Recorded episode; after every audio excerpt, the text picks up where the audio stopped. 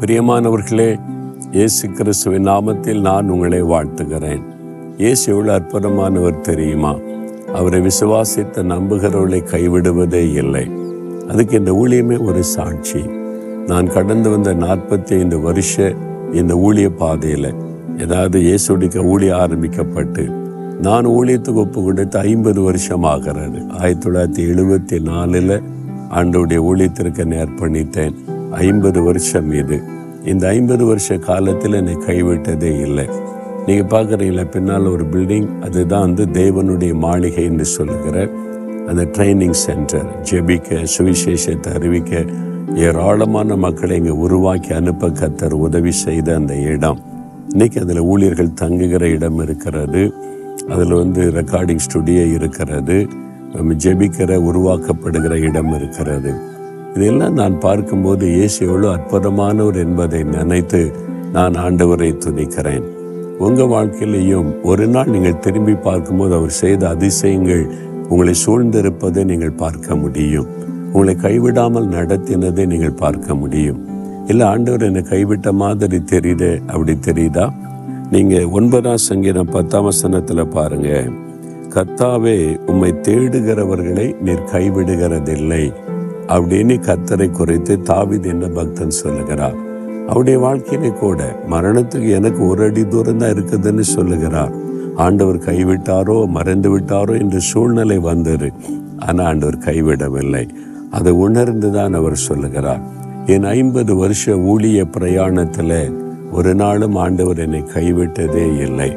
அவர் கைவிடவும் மாட்டார். உங்கள் வாழ்க்கையில் அவர் கைவிட மாட்டார். மனிதர்கள் கைவிடுவாங்க. சிலர் சொல்லுவாங்க வந்து என் கணவர் என்னை கைவிட்டுட்டாரு. வேற பெண்ணோட போயிட்டார். என் குழந்தை வச்சுட்டு கஷ்டப்படுறேன்பாங்க எத்தனை ஆண்கள் வந்து சொல்லலாம் என் மனைவி என்னை விட்டு விட்டு குழந்தையோடு போய்விட்டாள். அவன் குழந்தை கூட பார்க்க விடுவதில்லை. கைவிட்டு விட்டு போய்விட்டாள். நான் நேசித்த மனைவி போய்விட்டாள்னு என் பிள்ளைகளை நம்பின கைவிட்டுட்டாங்க. என் பெற்றோருக்கு எல்லா வசதியும் இருக்குது. எனக்கு என்னை கைவிட்டுட்டாங்க. இப்படி சொல்கிறவங்களெல்லாம் சந்திச்சிருக்கேன். இயேசு என்னை கைவிட்டு விட்டார் என்று சொல்லி ஒருத்தரை நான் பார்த்ததில்லை. ஒருவேளை அப்படி ஒருவர் நினைத்தால் அது தவறான எண்ணமே அல்லாமல் உண்மையாக இருக்க முடியாது. ஏனென்றால் நான் லட்சக்கணக்கான பேர் என் ஊழிய பாதையில் சந்தித்திருக்கிறேன்.